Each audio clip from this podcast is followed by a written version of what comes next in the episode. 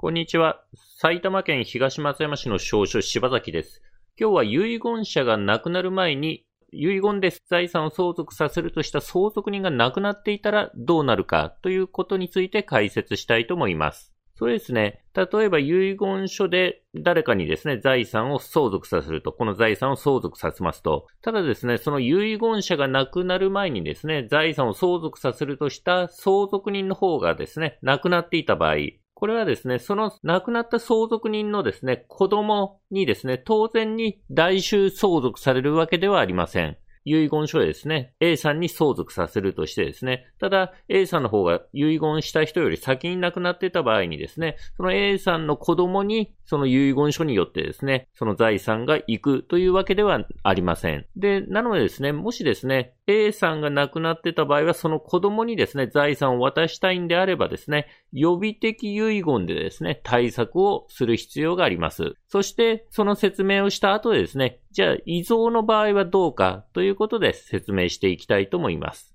ちなみにですね、このチャンネルではシニア世帯とそのご家族向けにですね、相続とか遺言の手続きについて分かりやすく解説することを心がけて発信をしております。では本題に戻りまして、例えばですね、家族構成、遺言する人が父郎さんという人で、父郎さんはですね、子供が二人いると、子供長男一郎とですね、長女竹子さんがいまして、で、一郎にはですね、その子供、孫郎さんという子供が一郎にいる。こういう状況で解説したいと思います。で、父郎さんはですね、不動産を一郎さんに相続させたいと思って遺言書を書いたとします。例えばですね、遺言者は遺言者の有する次の不動産を遺言者の長男一郎に相続させるということですね。この不動産を一郎さんに相続させる旨の遺言書を作りました。ただですね、遺言書を作った後にですね、父郎さんより先に一郎さんが亡くなったとします。一郎さんの方が先に亡くなると。だから遺言者父郎の死亡する前に一郎が死亡していた場合、じゃあそのさっきですね、一郎にこの不動産を相続させるとしましたけども、一郎が亡くなってるからですね、その一郎の子供である孫郎がですね、代収してさっきの遺言書に基づいて不動産を取得できるのか否かということを考えたいと思います。それですね、この問題に関してはですね、最高裁平成23年2月22日判決ってことでですね、最高裁の判決が出ています。で、それをですね、見ていくと、相続させる旨の遺言は、当該遺言により遺産を相続させるものとされた推定相続人が遺言者の死亡以前に死亡した場合には、特段の事情のない限りその効力を生ずることはないと解するのが相当であるということでですね、さっきのですね、一郎さんに不動産を相続させるという遺言書ですね。この遺言書についてですね、相続させるものとされた推定相続人っていうのは一郎さんですね。一郎さんが遺言者父郎の死亡以前に死亡した場合にはですね、特段の事情のない限りは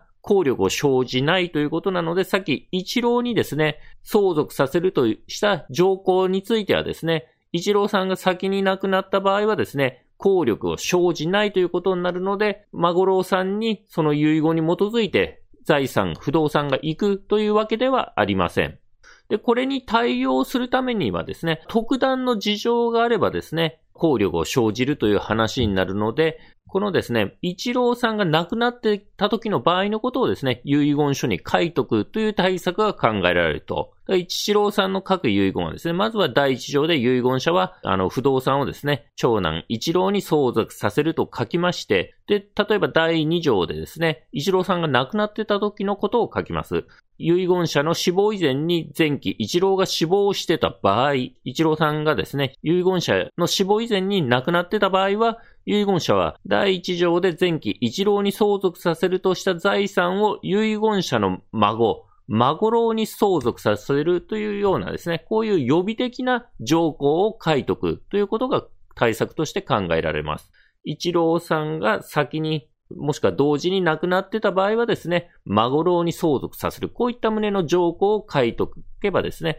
万が一一郎さんが先に亡くなってしまった場合に備えることができます。ではですね、さっきはですね、相続人に相続させるというですね、遺言だったんですけども、相続人以外に財産を渡したいときはですね、遺贈するという文言を使います。例えばですね、相続人じゃない人、兄の春尾さんに渡したいような時はですね、遺言者は遺言者の有する次の不動産を遺言者の兄、春尾で、相続人じゃないのでですね、生年月日とか住所で特定しまして、春尾に遺贈する。まあ、こういう文言で遺言書を作成します。遺贈するということですね。で、これで、春尾さんの方が父郎さんより先に亡くなってた場合はどうなるかなんですけども、民法に定めがありまして、民法のですね、994条の1項、遺贈は遺言者の死亡以前に受遺者が死亡した時はその効力を生じないということなので、春尾さんがですね、四郎さんの死亡以前に亡くなってしまってた場合は、さっきの遺言書、春尾さんに遺贈するという遺言はですね、効力を生じないということになります。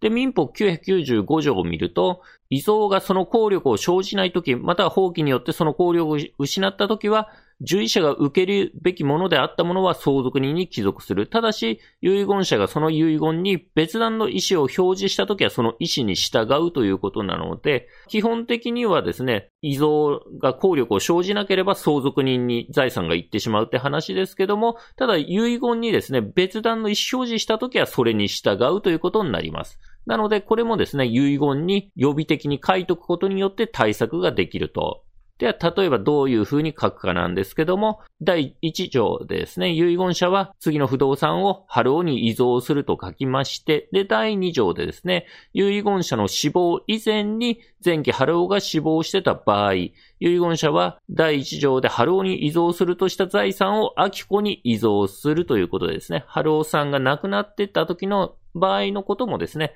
予備的に書いておくことによって対策ができます。それではですね、今日はですね、遺言を書いてですね、ただ遺言者が亡くなる以前にですね、財産を相続させるとしたら相続人が亡くなってた場合ですね、その子供にですね、当然に代収されるわけではないという話をしました。特段の事情がない限りは、その条項は無効になってしまうと。ただ対策としては予備的にですね、条項を書いとくことができると。誰々が遺言者の死亡以前に亡くなってた場合は、別の人を誰々に相続させますよと。まあ、こういうですね、予備的な条項を書くことで対策できるという話をしました。そして、これについてはですね、遺贈の場合も同じですね。相続人以外に遺贈する場合のこともですね、結局遺贈、受医者がですね、先に亡くなってると、その条項無効になっちゃうんですけども、これもですね、予備的条項で、まあ、この受医者の誰々が先に亡くなってた場合は、誰々に遺贈するみたいな風なんですね、予備的な書き方ができます。それではですね、今日はですね、遺言書の予備的条項の書き方について解説してきました。司法書柴崎事務所ではですね、不動産の相続登記とか、預貯金の相続手続き、遺言書作成支援に関するご依頼を受けたまっております。初回面談相談は無料ですので、必要に応じてお電話またはホームページからご予約ください。ホームページのリンクはですね、概要欄に貼っております。埼玉県東松山市の司法書柴崎でした。ご視聴ありがとうございました。